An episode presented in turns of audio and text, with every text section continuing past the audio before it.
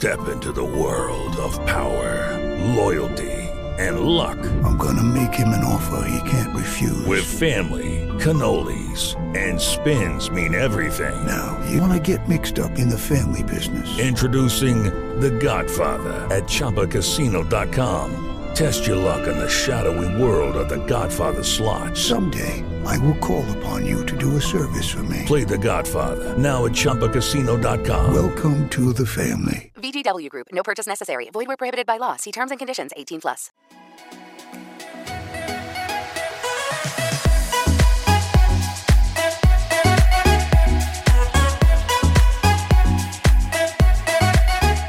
All right, well, ladies and gentlemen, welcome to another episode of the Source Material Comics Podcast. I am your host, Jesse Starcher, and tonight I brought along my good buddy from the Unspoken Issues podcast, Chris Armstrong, to talk about Malignant Man with me tonight. So, Chris Armstrong, are you ready to discuss James Wan's Malignant Man tonight? Let's do it. This was one that Mark threw onto the schedule, I believe, because James Wan has a movie coming out that's called Malignant. Mhm. And I think, obviously, if you're like going through the uh, Googles and you're just like, well, James Wan, Malignant, and then they they're like, well, James Wan was he had written uh, a comic called Malignant Man. You're immediately like, well, that's got to be what it's based on. Yeah, that's what I thought.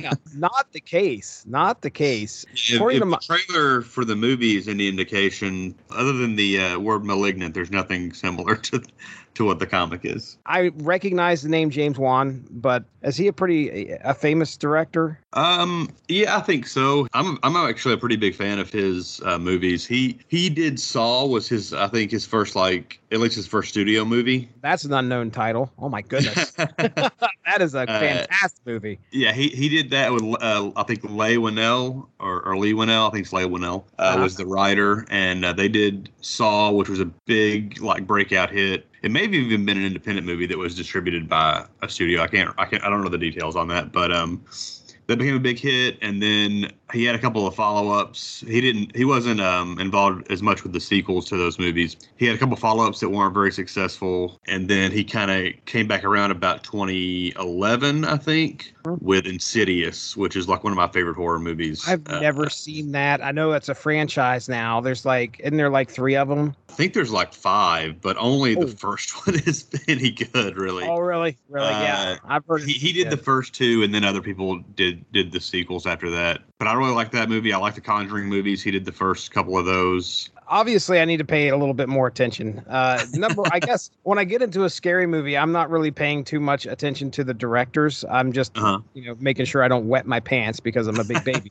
uh, I, I mean, the Conjuring franchise, I've watched. I, I went and saw the first one in theaters. You know, when I was growing up, I loved to read about the supernatural. Yeah. So I knew all about Lorraine Warren. I knew all about Ed Warren. When I go into this movie, I have no idea what I'm getting into other than just seeing a few of the trailers here and there, watching, you know, the, the first Conjuring. And I sit down and I'm like, oh crap, this is Ed and Lorraine Warren. And they're talking about one of the cases that they did. I had no idea. Uh, I'm learning now that that was James Wan. So that's that's really cool. Yeah I, I really like the conjuring movies. A lot of um you know saw is a lot different. It, it kind of like yes. started the i guess torture porn is the term for a lot of those movies that kind of spun out of the success of saw. I saw the first three saw movies and then i bailed. I didn't watch any of the others after that. You know his later successes like insidious and the conjuring movies they're depend a lot more on like camera work and atmosphere and stuff like that and then he did i think because of the success of the conjuring movies he did one of the fast and furious movies the seventh one i think Okay. Okay. uh, and then he did aquaman Never seen Aquaman. I may have seen parts of the Seventh Fast and the Furious, but But yeah, his new one looks uh, similar to like the Conjuring Insidious stuff. The, this new one he's got coming out, Malignant, which I'm looking forward to because I like you know his horror his horror stuff. I doubt I'll be going to the theaters to watch Malignant. But if it holds up to The Conjuring and, and the reputation of Insidious, I'll probably give it a watch at some point. So this is Malignant Man. Uh, I'll read the description from Amazon here. Uh, this came out, by the way, Malignant Man came out in uh, 2011. Looks like the latter part of 2011. Like I said, it was credited as being written by James Wan, Michael Alan Nelson, art by Piotr Piotr Kowalski. From Amazon, here's a description of the book, and then I'll kind of hop into the synopsis. Actually, I'll, I'll have a couple other questions. We'll get into the synopsis. But so Alan Gates, a cancer patient with a terminal diagnosis, is resigned to his fate until he discovers that his tumor is actually a mysterious parasite. Granted a second lease on life and incredible otherworldly powers, Alan must fight against an evil army buried beneath society's skin, all the while unlocking the secrets of his forgotten past. Dark, twisted, and unique, Malignant Man is a sci fi thriller that can't be missed. I think you probably threw your hat in on this because of James Wan. Am I right, or did you read this? No, that's correct. I had never heard of this until I saw it pop up on the list for for op, for uh, options for for the podcast. Okay, cool. Um, and I guess I put the connection to like, well, he's got a movie coming out called *Malignant*, so I thought they were probably connected somehow. Yeah. Uh, so I thought, well, I'll, I'll give that a shot. I, I wouldn't mind reading that. I, I didn't know Wan had ever done anything with comics. I have a feeling he probably came up with a concept and maybe the story Yeah. idea, and then I'll, I'm assuming that Nelson was probably the scripter and actually did the actually wrote it. It says co-written. off of a concept from from Wan and, and and story from Wan. Yeah, co-written by fan favorite Michael Alan Nelson, who apparently was. Oh, uh, do you recognize that name at all? Because I'm gonna. I I'm- recognize the name, but I, I can't place anything that he's done. I'm assuming he's done done other stuff that Boom put out. 28 days later. Okay, yeah, that was a cool comic. Okay, all right. First two issues. That synopsis is coming up, but first let me talk about Amazon Music. If you're looking for a good platform that can fill those musical needs, Amazon Music has you covered. If you head to getamazonmusic.com slash W2M network, you can get a free 30-day trial where you can check out over 70 million songs. That's getamazonmusic.com slash W, the number 2 M network for that free 30-day trial. Coming home from disappointing news at his doctor's, Alan Gates is dealing with the fact that the cancer he has will kill him within two to three weeks. On his way to his apartment, he attempts to halt a purse snatching when the criminals shoot him three times once in the head and twice in the chest. Somehow, still alive, Alan is rushed to the hospital where they remove the top of his skull to find tentacles squirming inside. Just then, a young woman named Sarah bursts through the surgery door, steals Alan, and wheels him through the hospital, all the while engaging in a gunfight with some energy blade wielding agents in business suits. Stapling Alan's skull back on, they escape, and Sarah explains that the thing inside his head will help him heal and also give him powers. Resisting and in disbelief, Alan runs home only to find another set of agents waiting for him. Unleashing powers he cannot understand, firing energy bolts, mimicking kung fu he had seen on TV, and reading minds, Alan cannot comprehend what his abilities are. Sarah is able to find him at the end of the fight and takes him to see Dr. Ezra. Ezra explains that the being, a malignant, in Alan's head is from a spaceship that had landed in the 70s, and when it accidentally attached itself onto a colleague, they began to realize its symbiotic relationship granted powers as well. However, the most suitable hosts were children, and so an experiment began that Alan was a part of, but due to the trauma of killing a friend during that experiment, his malignant tried to protect him, causing him to forget. When Alan ran away from the project, the government shut it down and Ezra made sure the kids escaped unharmed. But now Ezra's previous partner, a man called Dr. Cancer, is sending the agents out to find Alan in order to harness his power. Alan also learns of the metal called placentium that is unique to each malignant, giving them a powerful blade that is able to permanently kill other malignant powered individuals. However, Alan's placentium is not currently in Ezra's lab. It is in Area 51. What do you think here, man? What do you think of these? I, mean, I guess these first two issues as we get into it. I mean, I was surprised because it didn't take long for me to figure out that this is probably not going to be what I was expecting. yeah. uh, but it was it was an interesting concept. It kind of plays out more like an- action flick. Absolutely. Any kind of like horror comic or you know it's sci-fi related obviously because there's alien parasite type stuff going on. Pretty gory, a lot of like extreme violence and stuff in the you know it, it, with his confrontation with the mugger. You Yeah, know, dude. kind of a shocking uh, moment when the mugger just unloads on him. Cracking his skull open. I mean, you, you talk about gore. you know, one of the things that I think you and I both have an appreciation for is the thing, uh, John Mm. Carpenter's The Thing, and sure. the, the body horror that comes from that. Now, we don't get a whole lot of that in this book, but there's some, especially Yeah. when they, you know, when they when they crack open his skull and they take the top of the skull off, and there's like tentacles coming out around his Right. brain. You know, I Kind was like, Lovecraftian, you know. yeah, it's pretty it's pretty freaky. Uh, and the fact that he wakes up in the middle of the surgery, that's uh, there's horror stories written around just that alone. I like how uh, I mean I, I'm okay with blood, gore, and whatever in my comics. It doesn't put me off. Uh, You know, we only get tastes of it through here, and it, it, as I was reading it, we were learning a little bit about his past, but we're obviously they're not going to tell you everything right up front. Yeah. Uh, you, you you're kind of experiencing it like uh, Alan is, where he's remembering bits and pieces of it as we go through the comic, and then of course by the end of the first two issues, uh, you know we're back to the lab where he was as a kid. I can't remember if we get the explanation here. Uh, I think I fed a little bit of that into the synopsis just because I wanted it to make sense, but I don't think we get the full explanation in these first two issues as to why he's so traumatized. There's pictures, panels, and pages dedicated to the flashbacks of him just having covered in blood, and people just, the rest of the kids just looking at him astonished uh, as to why. Why did you do something like this? And you're just like, what is it? What did he do? is he a good guy? Is he a bad guy? What happened? One of the things I definitely wrote down was uh, the power set or the powers of the malignants. I mean, hmm. what did you think of those going into this? Did it, did it seem cliche to you at all that you know, he gets attacked in the second issue, I guess, by the it's they're kind of like I, I don't know if it's intentional or not, but it, it very similar like the agents in the Matrix. Like Oh, it's all these guys in black suits, black ties, you know, approach him and they handle himself pretty well for, you know, a guy who a few days earlier was uh, on the verge of dying of brain cancer, basically. yeah. Uh, but he, he exhibits some of these powers he can't really control. Like he's he's using a, a wooden baseball bat to protect himself, and then he just, I guess, instinctively it explodes, and the the shards just like annihilate a couple of the you know the assailants or whatever. But he doesn't really know what he's doing. You know, as we go forward into like this. I guess maybe in the third issue when the girl shows up and is trying to train him and stuff, he picks it up really quick or whatever. you mentioned the Matrix, and boy, do I feel that all over. A lot this. of a lot of Matrix vibes throughout, especially through the uh, last couple issues yeah, yeah. when When the action really picks up. When they decide to take the fight to the uh, agents and Doctor Cancer, it's very Matrix like him learning things by osmosis. I mean, that was kind of. I mean, granted, the Matrix was all about just downloading into your brain and then boom, Right. you know. But this was what's the name of it? The Malignant gave him the power to just kind of watch that stuff and absorb it and use it. So yeah, a lot of Matrix vibes in here, and I don't know if that's intentional. I mean, by this time, the Matrix sequels had come out, and there was a big backlash.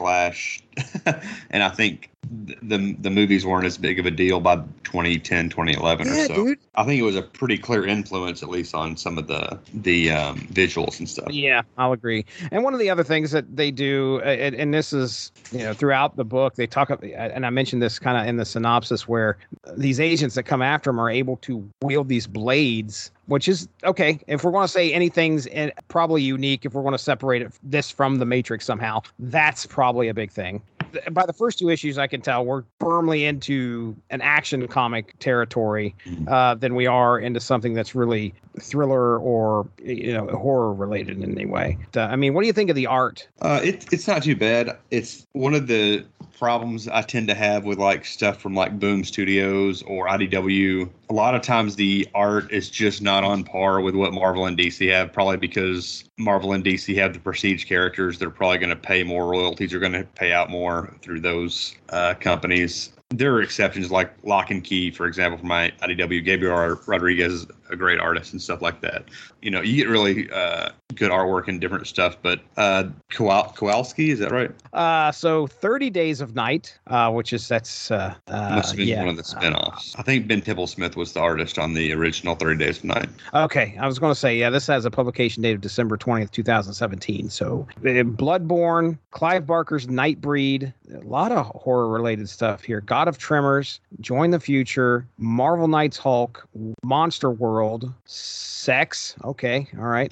um, Terminal Hero, The Steam Man, The Witcher Omnibus. I, I know what you're saying when it comes to Boom Studios, IDW. Sometimes the art can be so like washed out. Like it's not for some reason it just doesn't seem as crisp is probably not the word because a lot of times I think I don't like to criticize somebody uh, in regards to the art. I will, but I don't like to do it because it's you know it's their style. Yeah. That's your style. Okay, that's your style. Maybe it has something to do with the book itself too. I wasn't lost in the art uh, to where I couldn't figure out what was going on. Every every panel had some type of definition and got the point across. So Sure. um, yeah, yeah, it flows fine. You know, Yeah. I, I'm not trying to be overly critical. It's just it's not it's not spectacular. It's it's it gets the job done though. Gets the job done. That's perfect. Uh, okay. All right. Well, let's go ahead. We'll get into the uh, last two issues here and or parts three and four. I forget this is a trade paperback, so there's no issues as far as I know. All right. Arriving at Area 51, Sarah and Alan are trying to figure out how to get into the base in order to find the placentium when Dr. Cancer's infiltration team arrives at the same time. As the military engage Cancer's agents, the carnage begins to occur when three of Cancer's elite malignant squad show up with placentium blades, killing Area 51 soldiers. So, yeah, you got to picture this. You got uh, Alan and Sarah who are trying to get in there. They're they're doing their best to get in there stealthily, I guess is the re- best word. And then you have Dr. Cancer who just flies a helicopter into uh, Area 51, drops a bunch of agents in there, and they're just gutting people left and right. But they're they're after this blade. Uh, this creates a diversion enough for Sarah and Alan to sneak in and find the sphere just before the three malignant soldiers arrive. As they fight, Alan's malignant kicks in, and with the sphere, which has now turned into a blade, Alan kills two of them. With the last of Cancer's malignant soldiers trying to kill them, Alan and Sarah are able to escape and rush to get back to Dr. Ezra. However, when they arrive there, they find that Ezra and the children that were at the facility had been attacked and all are dead or nearly dying. Finding Dr. Ezra just before he passes away, Alan sees through a vision that Dr. Cancer was the one that murdered everyone in the facility. Meanwhile, Cancer gets the report from the malignant that Alan and Sarah faced at Area 51. I know he has a name, but I didn't put it in the synopsis. And we learn at this time that Cancer is breeding malignants to create super soldiers. Yes, that's right. He's going to make his own army. Alan and Sarah are able to find a vacant barn and prepare for their planned confrontation with Dr. Cancer. When the day comes, they storm the building, plowing through waves of agents. When their attackers appear to be defeated, the malignant they faced from Area 51 shows up and begins to fight them. During the skirmish, Sarah is buried under some debris, crushing her legs, also getting cut by the evil malignant's blade. With some trickery, Alan is able to kill Cancer as malignant and tells Sarah he will come back for her after he kills Dr. Cancer. Here, it is shown the traumatic event in Alan's past was when Dr. Cancer tricked a young child into attacking Alan, causing his malignant to lash out, killing him. The two opposing forces finally come to blows and an epic fight ensues. When Cancer cut, cuts Alan's hand off, it appears Alan has been beaten and is about to be killed. But when Alan remembers that the bullets are still inside his body, his malignant uses its powers to shoot them out into Dr. Cancer, giving Alan the moment he needs to strike him down with his placentium blade. In our epilogue, Sarah is recovering with Alan, and they are planning to find the facility where the malignants are being bred to make sure that it does not fall into the wrong hands. But first, Alan reveals that Dr. Ezra told him that his malignant's spaceship was the only one that survived the crash, and he feels compelled that is where their next journey will take them. So, I didn't really get into this in the synopsis. Alan gets his hand cut off at one point and he like sticks a shotgun in his arm, didn't he? Like Right. s- something crazy like that. It's goofy looking, but Kind uh, of an Evil Dead Army yes. of Darkness uh, vibe. Very much, very much. I wrote down here. I said I get this Empire Strikes Back feel with all the hand cutting and force using. Yeah.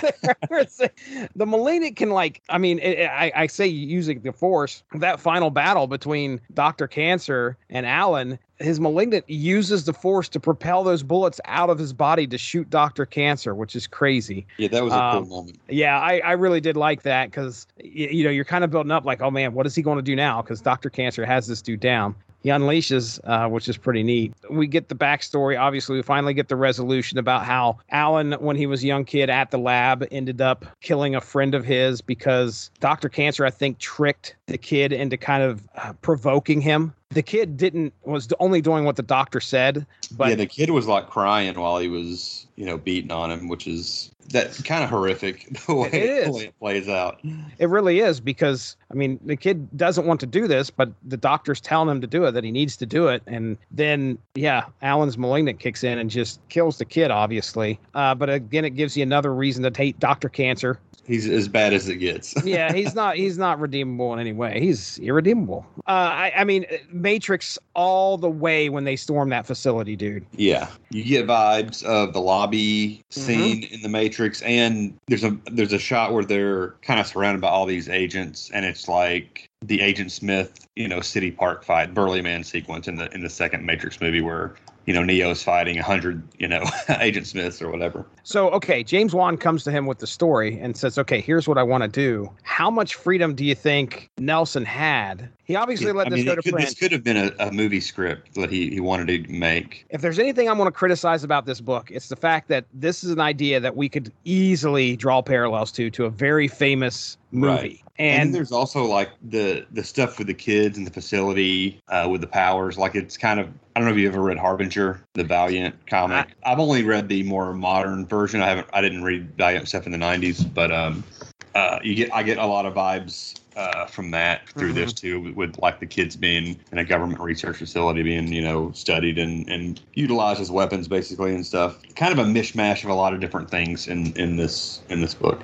I think we start out really strong with this. You know, we have this guy who's dying of cancer, and then all of a sudden he finds out he has these great powers. All right, that's cool. Where are we going to go? And I feel like they were just like, okay, well, let's take some of these other elements and just kind of put it in here. Then it all of a sudden becomes unoriginal for me. Yeah, stuff we've already kind of seen before. Yeah. I mean, if there's a misstep in this book, that's it. It, it. It's still a decent story. I still liked where, you know, from where we started to where we got to the end. I mean, I'm invested in Alan trying to figure out what his past was. I'm invested in how he's going to survive Dr. Cancer's attacks and if he's going to be able, well, the final confrontation with Dr. Cancer. And of course, uh, you know, his friendship with Sarah and where that's going to go. But, you know, this came out, we said 2011, and we, he clearly left the door open Yeah. for something else to happen afterwards. And I don't think I don't think there was a follow up that I'm aware of. the next chapter would have been pretty neat. I think that would have been a fun story to tell. Like, okay, we're going to go to see what's going on on the ship, and now we've got a whole, you know, in space. Here we go. you know, we're we're heading in space, and I'm sure there's probably going to be some hijinks there. But it was a decent story, other than just what felt very, very familiar. That's about probably the worst marks I can give it. So, thoughts on the final two issues, and your thoughts on the uh, uh, wrap it up, however you want to do it. Uh, yeah, the the second and third, or I'm sorry, the third and fourth issues. That's where uh, the bulk of the action takes place. There's a lot of really cool action back and forth, even though a lot of it, like you said, is really familiar. The attack on the military installation when I'm just going to call them agents.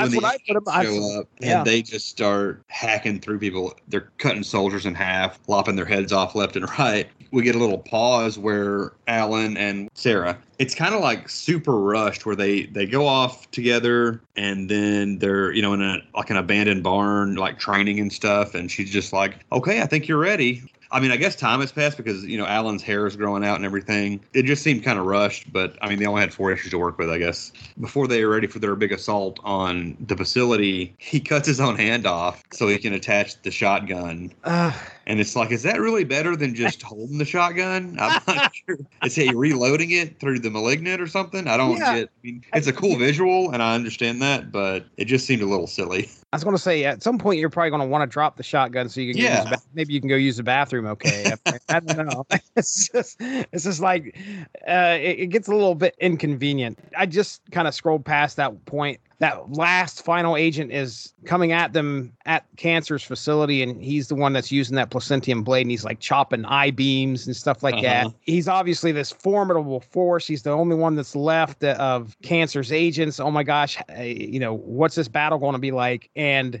uh, okay, so the this is the agent talking. Hello, Alan. You know what they say about payback, don't you? Yeah, she's standing right behind you. And so the guy's like, "You think you can sneak up behind me?" And he turns around and nothing's there. And then when he turns back around, Alan shoves that placentium blade right through his throat, and that's the end. That's the end of that battle. So I mean, Cancer's battle with Alan was pretty cool, but I mean that one felt very anticlimactic. Right. he Um, looks like uh, Bloodscream, the Marvel character. Yeah, The shades and the ponytail and everything. A lot of things remind me of something else in this. Yes, sir. Yes. Sir. Overall, it was cool. I liked it. I don't know that I'd ever read it again, but it was pretty entertaining and like the over the top violence and stuff actually did help it. It, it gave it a, a, tone that, that I thought worked pretty well. Maybe my favorite moment in the whole book uh, is when they roll that placentium or whatever ball into into the the lobby and the guy picks it up the agent or whatever picks it up and like what is this? And it just shoots the blade right through his mouth oh, into his yeah dude. through oh, the back of his oh, head. Gosh. um, so yeah a lot of a lot of stuff like that. It just seems I've done no re- research on this, but it just makes me think that this was a probably a James Wan film idea, and it was at a time when he wasn't he, he had had some bombs, so he wasn't like able to get a movie made, so he probably just decided to repurpose it as a as a comic, and okay. that's probably how this got started. That's an assumption, but yeah, that's kind of what it feels like. It's if you if this was the script though, and you set this on anybody's desk, uh, they're going to be just like us. They're going to be like, okay, I know where that came from. I know where that. uh, you want us to put that on screen? Screen. I don't think we're going to be able to.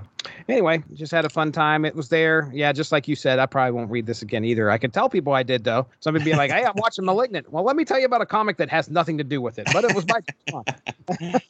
we'll go ahead and close up shop here, man. Let's go ahead and get into plugs. So Hey, it's plug time, and you all know what that means. This would be a good time to plug the sponsor of the W2M network, and that is Grammarly. For you, the listeners of Source Material, Grammarly is offering a free download of the Grammarly software. Grammarly's AI powered products help people communicate more effectively. Grammarly helps you write mistake free on Gmail, Facebook, Twitter, LinkedIn, and nearly anywhere else you write on the web. Grammarly corrects hundreds of grammar, punctuation, and spelling mistakes while also catching contextual errors, improving your vocabulary, and suggesting style improvements. To download Grammarly today, go to getgrammarly.com slash W2M network. Again, that's getgrammarly.com slash W, the number 2, M network to download Grammarly for free yeah, you can follow me on Twitter or Instagram at BrodyMan34. Uh, you can also catch me uh, occasionally on the Unspoken Issues podcast as well with Jesse. That's right, man. We got our discussion about Duckman and Rocko's Modern Life.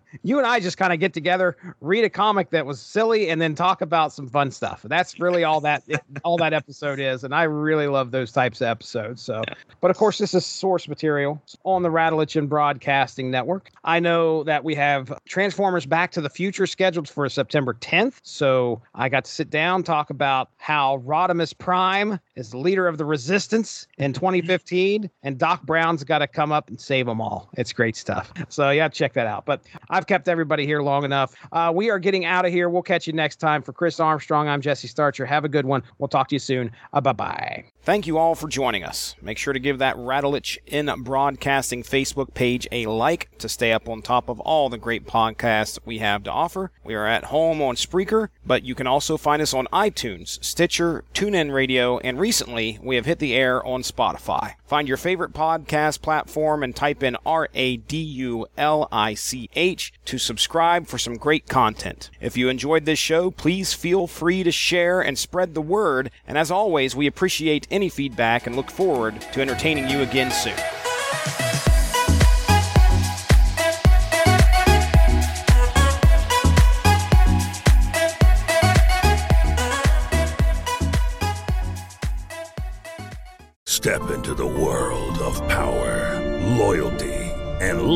I'm gonna make him an offer he can't refuse. With family, cannolis, and spins mean everything. Now, you wanna get mixed up in the family business. Introducing The Godfather at ChumbaCasino.com. Test your luck in the shadowy world of The Godfather slot. Someday. I will call upon you to do a service for me. Play the Godfather. Now at ChumbaCasino.com. Welcome to the family. VGW Group. No purchase necessary. Void where prohibited by law. See terms and conditions 18 plus.